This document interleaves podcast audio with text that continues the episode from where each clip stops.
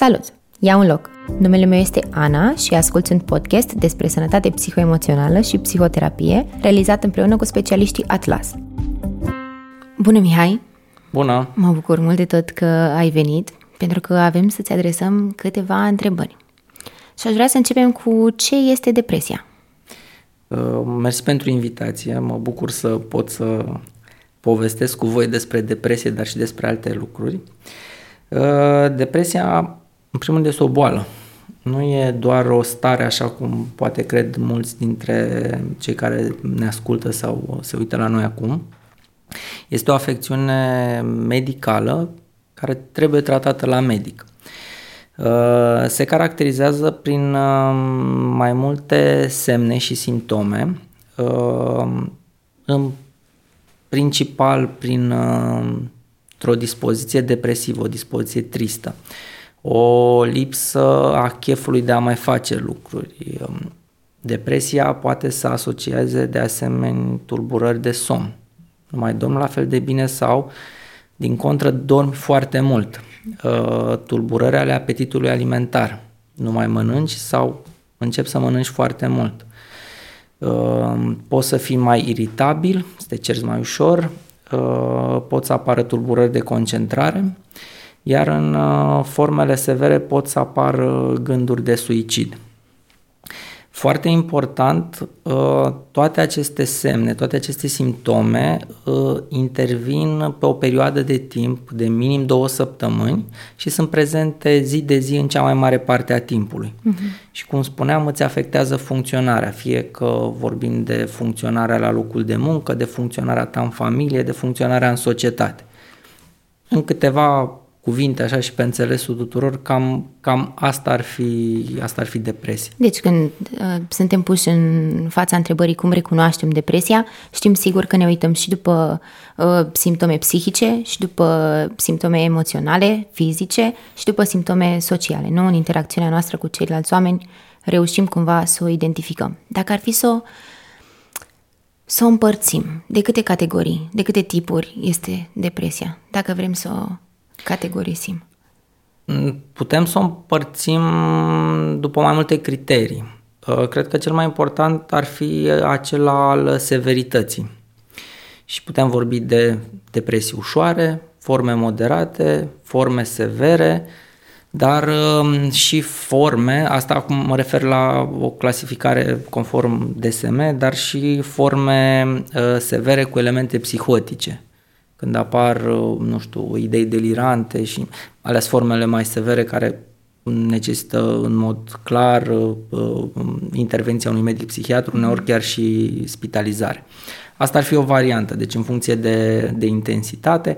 Apoi pot să fie, nu știu, depresii care se asociază unor boli organice sau depresii care intervin într-un Acum, da, e mai, mai greu să le, să le încadrăm. Depresii reactive, da, în urma unor anumite evenimente, în fine, există tot felul mm-hmm. de, de clasificări aici. Deci putem să ne dăm seama și, uite, de exemplu, ne gândim ce declanșează o depresie. Și aș vrea, unul dintre miturile pe care noi le-am găsit documentându-ne în legătură cu acest podcast a fost faptul că există persoane care au predispoziție către depresie. Există o predispoziție către depresie sau la noi se declanșează în urma unui tip de eveniment? Care este acela? Uh, depresia, nu știm, ca să fiu așa foarte, foarte clar, încă nu știm toate lucrurile despre depresie în momentul de față, inclusiv noi specialiști. Sunt tot felul de teorii care încearcă să explice modul cum, uh, cum apare depresia. Uh, Uh, ce este clar este faptul că există o componentă biologică, o componentă psihologică și o componentă socială care contribuie la apariția unui, unui episod depresiv. Legat de această predispoziție, da, sunt studii care arată faptul că în anumite familii există o predispoziție pentru apariția bolilor psihice, inclusiv a depresiei. Mm-hmm. Nu știm ce genă, ce trigăruiește apariția depresiei în aceste familii, dar s-a observat că în anumite familii, da, incidența sau prevalența depresiei este mai mare decât în alte, în alte familii. Deci există predispoziție în cazul unor persoane și în cazul celor care nu au predispoziție la depresie, cam care sunt tipurile de evenimente, de exemplu, sau de experiențe care pot să declanșeze o depresie în viața ta?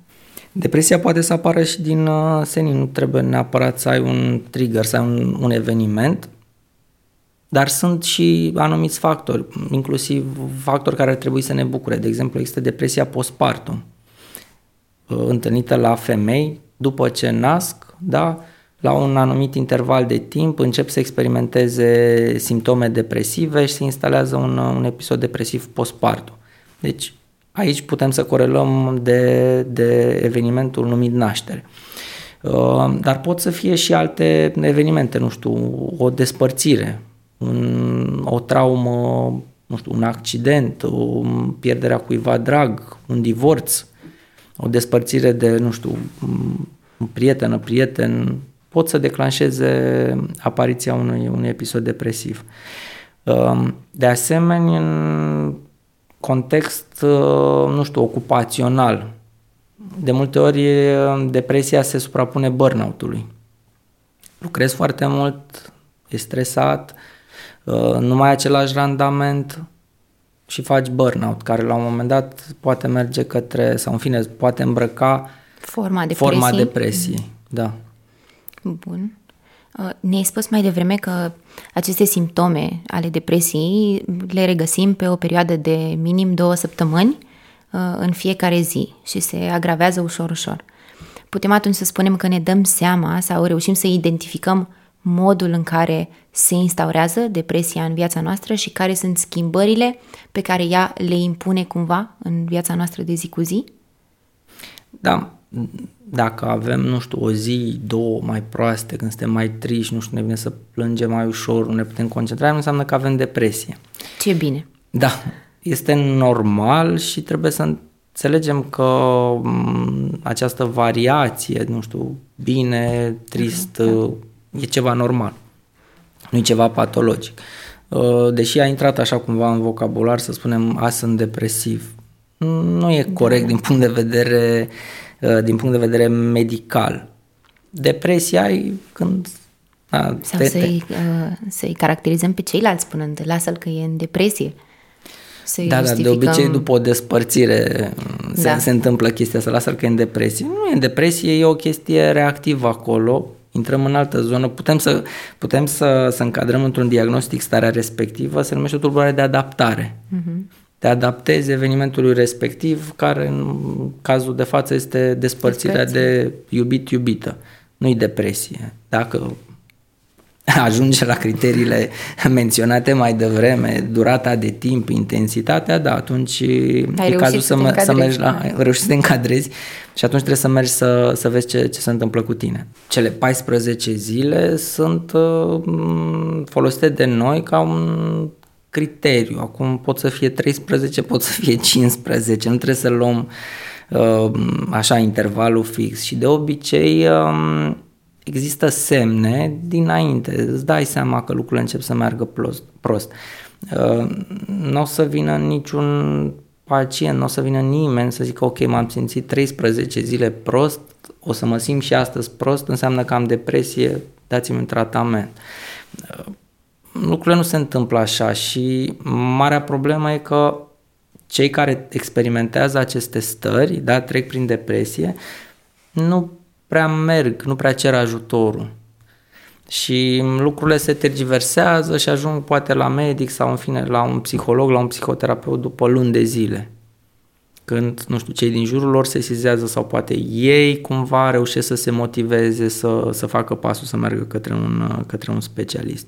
De-aia e, e, e o întreagă discuție aici. Ok, noi folosim în clinică să punem diagnostic cu acest criteriu de timp, uh-huh. dar nu e ai că bătut în cuie chiar da. 14 zile. De obicei întreb, ok, și cam de cât timp aveți stările astea? Și persoana respectivă o să spună, cam, nu știu, de o lună de zile, de două luni sunt prost, de când, nu știu, am avut un eveniment. Cam de atunci sunt așa. Mai mult de două mm. săptămâni, atunci te duci către diagnosticul de depresie. Sau, în fine, începi să te gândești și investighezi și restul problemei. Și asta mi se pare un lucru foarte important, că ai spus că pacienții care suferă de depresie cumva ajung întotdeauna să tergiverseze gravitatea problemei cu care se, cu care se confruntă și să amâne cât de mult se poate uh, mersul sau căutarea unui specialist.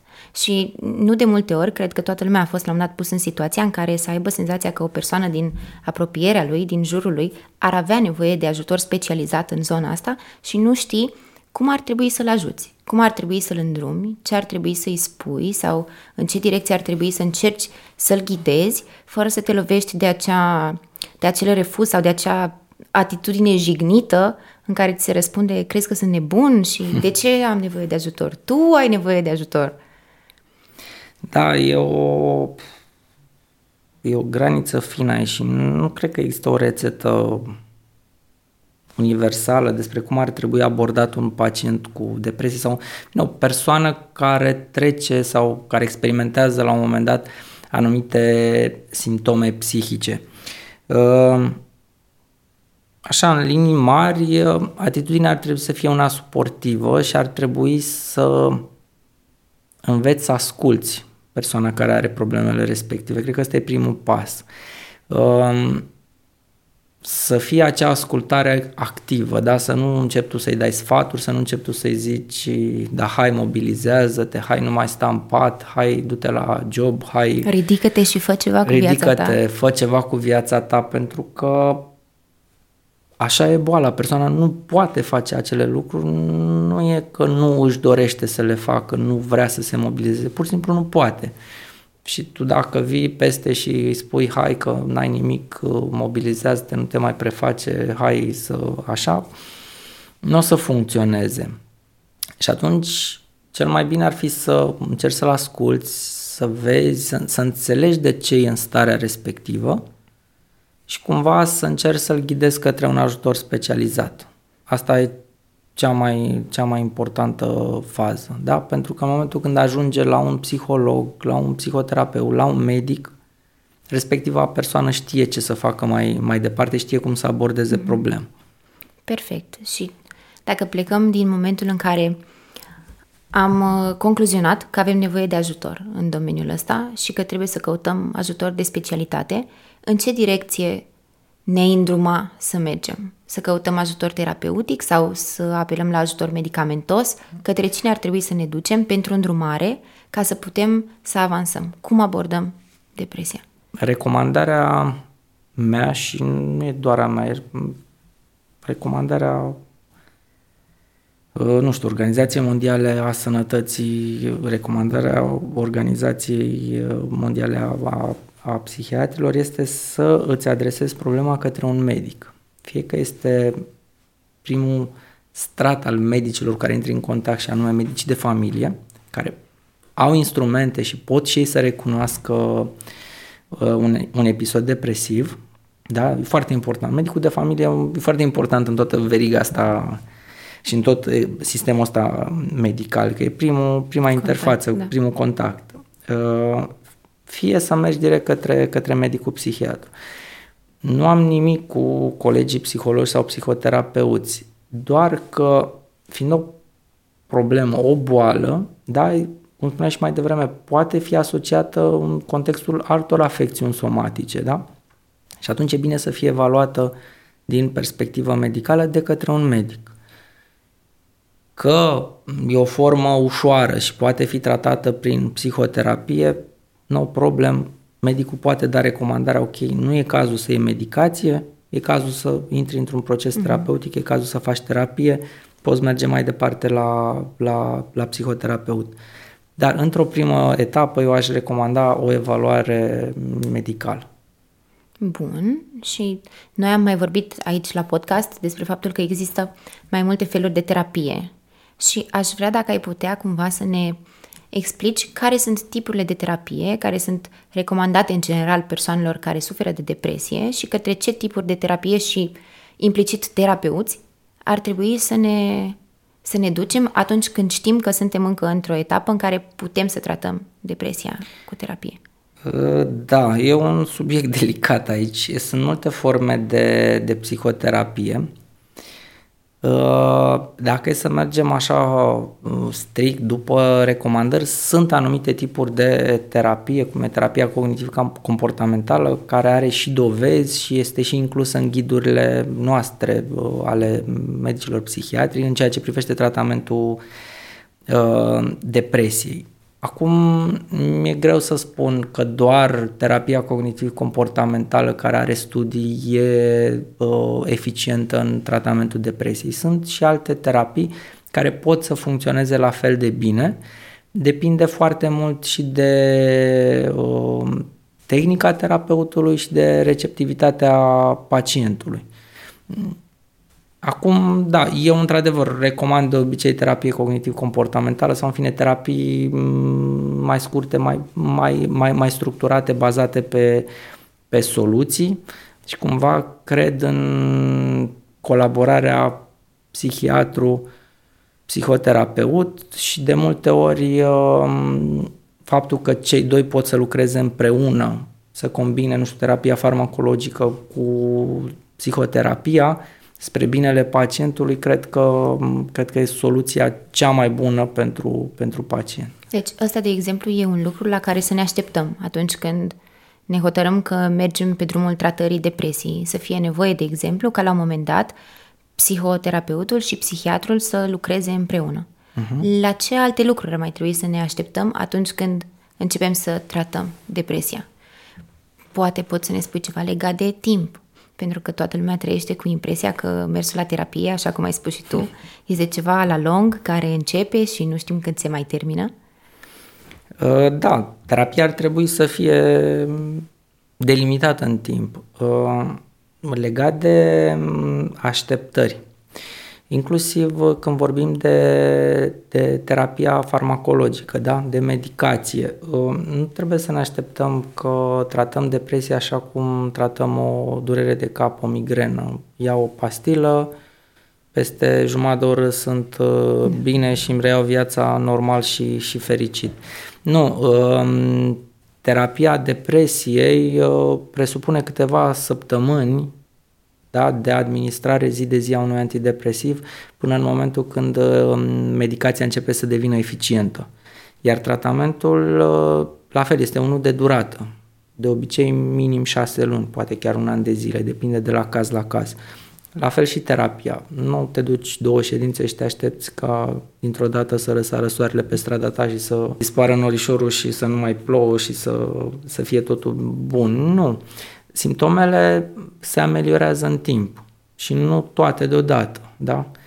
Și cumva, da, e important să evaluezi pacientul, să ții legătura, nu știu, să existe acest triunghi pacient, psihiatru, psihoterapeut, să țină legătura între ei, să-și dea feedback, astfel încât uh, lucrurile să meargă cât mai repede și cât mai bine pentru, pentru pacient. Ai vorbit la început despre faptul că există, există și niște simptome fizice ale depresiei. Uh-huh. Ai vorbit despre cum uh, putem să dormim foarte puțin sau să dormim excesiv, să mâncăm uh-huh. foarte puțin sau să mâncăm mult. Care ar mai fi și alte simptome de acest gen care ne-ar putea face pe noi să înțelegem că o persoană din fața noastră suferă? Da, pot să existe așa numitele somatizări, pot să apară tot felul de dureri, de senzații, care de care mai, mai ciudate și care nu au neapărat o explicație fizică, organică. Nu, nu știu, de exemplu, în cazul pacienților, chiar am avut acum recent un caz, cu dureri de cap, da? intense, apărute în diverse uh, contexte văzută de persoana respectivă de, de către medicul neurolog și fără să fie identificat niciun trigger, nicio cauză. Dar persoana fiind cunoscută cu, cu depresie și cumva atunci respectivele simptome intrau în uh, tabloul, uh, tabloul depresii. La fel, uh, problemele astea legate de, de alimentație. Da? Și ce aș mai menționa aici, pentru că am ajuns la, la alimentație, nu doar medicația, nu doar uh, psihoterapia te ajută să treci peste depresie, cumva și reașezarea modului tău de, de viață. Faptul că ar trebui să începi să faci sport, să ai grijă la, la dieta ta, toate aceste lucruri pot să te ajute să, să treci mai ușor peste un episod depresiv. Și sunt importante și de multe ori neglijate, atât de medici cât și de, de terapeuți. Am mai vorbit într-un episod anterior, de exemplu, despre reținerea pe care o au persoanele de a persoanele care fac terapie de a spune altora că fac terapie. Uh-huh. Și încercăm cumva să rupem bariera asta și stereotipul ăsta și să-i încurajăm pe ceilalți să nu se simtă sub nicio formă rușinați de faptul că fac terapie și să înțeleagă că este un lucru perfect normal. Acum suntem în faza în care o persoană face terapie și îți găsești curajul să le spui celor din jurul tău, uite, eu fac terapie, merg la terapie pentru depresie. Ce ar trebui să aibă grijă cei din jurul tău să nu-ți spună niciodată? Adică ar fi normal să te întrebe și te simți mai bine peste vreo lună? Sau și vezi vreo diferență? De încep să râdă. Ha, ha, ha, mergi la terapie. Așa e, da. Ești nebun. Sperăm că nu ajungem acolo. Uh, da, este o problemă de educație și o problemă care există peste tot în lume, nu doar în România. Ce mă bucură pe mine e faptul că uh, lumea începe să se uite din ce în ce mai atent la sănătatea psihică, la sănătatea psihoemoțională. Începem să vorbim despre lucrurile astea, ceea ce facem și noi aici și încercăm să, să, să, să educăm oamenii. Uh, da, e, e stigmă, e stigmă multă um, de a merge la psihiatru, de a merge la psiholog, de a merge la psihoterapeut, de a recunoaște că ai depresie. Ți-e ușor să spui că ai nu știu ce, nu știu, gastrită, că ai nu știu ce colecistită, că ai nu știu ce infecție urinară, dar cam nasol așa când trebuie să spui că ai depresie sau că ai nu știu ce tulburare de anxietate sau că, nu știu, nu dormi foarte bine. Lucrurile se vor schimba, sunt convins că se vor schimba. Generația tânără, mm, fine, din ce în ce mai, sunt din ce în ce mai receptivi, sunt mai atenți la, la ei și mm, sunt, sunt uh, convins că lucrurile vor fi din ce în ce mai, mai bune în zona asta. Da, se normalizează. Să sperăm cât mai repede. M-aș și... bucura să trăim într-o normalitate unde a vorbit despre depresie să fie la fel de simplu cum vorbim despre, nu știu, mersul la, nu știu, un test Papa Nicolau sau ceva de genul ăsta. La ordinea zilei. Uh-huh. Deci ar trebui să pot să discut deschis cu persoana care face terapie despre terapie, despre cum se simte făcând terapie, să-i fie ușor să vorbească cu mine despre asta sau ar trebui să încerc să evit subiectul până la momentul la care ne dăm seama că problema s-a rezolvat, s-a ameliorat sau ea își dorește să vorbească despre asta? Cred că este ok să vorbim despre a merge la terapie, nu cred că e neapărat ok să vorbești despre ce se întâmplă în terapie. Sunt două chestii total diferite uh, și cred că e bine și pentru persoana care merge la terapie, ok să spună că merge la terapie, dar nu ce face acolo. e mai safe în, în felul ăsta și cred că ar trebui păstrat așa, adică dacă nu știu, ai o prietenă care merge la terapie, nu cred că o ajuns dacă încep să vorbești cu ea despre ce face la terapie. Poți să-i spui, da, e super ok că te duci la terapie, mă bucur, e totul ok și cam atât. Mm-hmm. Ce se întâmplă acolo e bine să, să rămână acolo. De obicei, terapia sau ora aia de terapie îți dă niște indicii sau în fine primești niște exerciții pe care trebuie să le faci tu acasă și de fapt ăla e greu tera- terapiei, nu ora în care stai cu terapeutul, ci celelalte 23 de ore dintr-o zi, în prima zi, în care stai tu, în cu, care stai tu cu tine și începi să pui în aplicare ce, ce înveți în terapie, începi să spui niște întrebări, încerci să schimbi niște, niște, niște comportamente, niște percepții pe care le ai și care nu te ajută. Pe de-aia mergi în terapie. Am două prietene care fac terapie și sunt mereu tentate să vorbească una cu cealaltă în uh, ideea de a compara ce fac eu, ce faci tu, de ce la tine e diferit și la mine, de ce eu nu fac așa ceva, de ce eu nu primesc știi, întrebările astea. Știi care e problema? Uh, două persoane, același terapeut, aceeași problemă, abordările pot să fie cu totul diferite, adică nu, nu există o, un standard. Fiecare persoană e unică, fiecare persoană are problema într-un anumit context. Și aici ține mult de cât de bun e terapeutul să știe să lucreze în acel context unic al persoanei respective. dar nu e bine să vorbim, nu știu, mie mi-a dat să fac nu știu ce exercițiu, a, dar mie nu mi-a dat exercițiul ăla, înseamnă că nu e bun, că uite la mine la funcționează. Așa se întâmplă și în uh, cazul pacienților care vin în cabinetul de psihiatrie și au nevoie de medicație. Vecina mea ia medicamentul ăla, mie nu mi l-ați dat. Ce credeți? Și ea vine deja cu jumătate de rețetă în rețetă cap, în cap și atunci ție ți-e foarte greu să-i spui mm, nu cred că ar merge, că sunteți predispusă să faceți niște efecte secundare pe care poate vecina noastră nu le face. De multe ori îi dai ca să, să, să, fie, să fie, fie bine. Liniște. Da, și să fie liniște. Da, acum, clar, în niște, în niște limite, nu poți să pui Adică să dai o medicație care să nu fie în acord cu, cu diagnosticul. Putem să facem ceva să prevenim apariția depresiei? Putem să lucrăm pe parte preventivă și să nu ajungem să ne confruntăm nici cu stările astea duse la extrem, cu perioada de confuzie, cu perioada în care ne întrebăm ce fac acum, cum rezolv acum? Uh, da, e greu, greu de spus și greu de prevenit depresia stătea cazuri mm, de persoane publice care nu știu, poate avea o viață super bună. Uh, Michael Phelps, na, multiplu campion olimpic și, în fine, cel mai mare notător ever, trece printr-o depresie pe care a recunoscut-o și se luptă cu chestia asta, adică faimă, sport, bani, familie, ok, copii. I-au Te... retras o medalie olimpică la un moment dat. Da, nu știam asta. uh, și trece prin depresie. N-a putut să prevină. Nu știu dacă există niște reguli astfel încât să poți preveni depresia.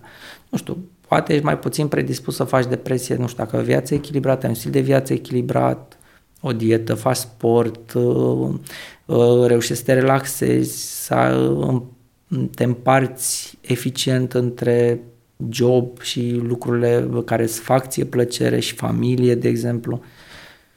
Cred că e o chestie de echilibru, să nu exagerezi în anumite zone.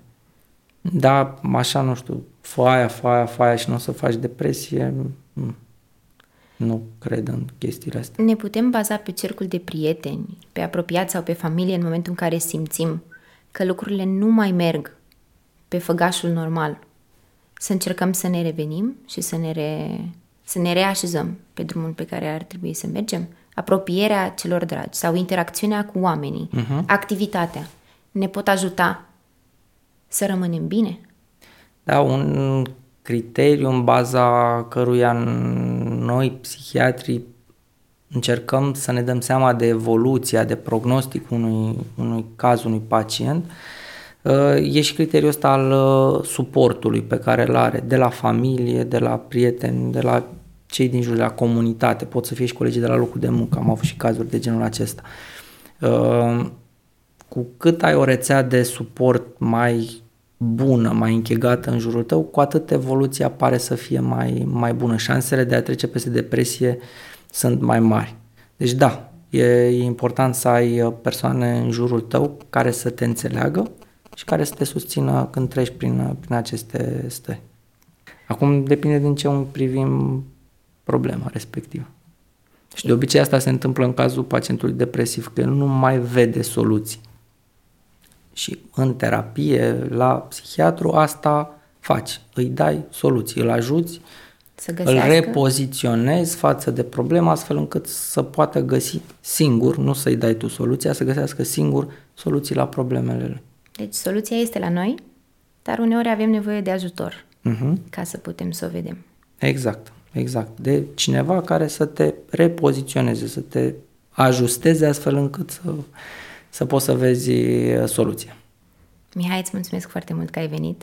Și, și mulțumesc pentru invitație. Elucidat un pic, că ne simțim mai stăpâni pe situația acum și că știm în ce direcție să ne ducem. Atunci când simțim că nu mai știm în ce direcție să ne ducem. Da, sper să ca informațiile pe care le-am dat să, să ajute, sper ca acest demers de a educa să fie, să fie unul bine, bine primit și na, oamenii să ne asculte cu plăcere. Îți mulțumim că ai luat un loc alături de noi. Ai ascultat un episod din podcastul despre sănătate psihoemoțională și psihoterapie, realizat împreună cu specialiștii Atlas, de către Ana Ciocănel și Laura Popa și găzduit de Saga Space, studio de înregistrări. Podcastul poate fi ascultat și pe platformele de distribuție de podcast și văzut pe YouTube. Dacă ți-a plăcut ce ai ascultat astăzi, te așteptăm și pe Facebook și Instagram să ne spui ce ți-ai dori să abordăm în episoadele următoare.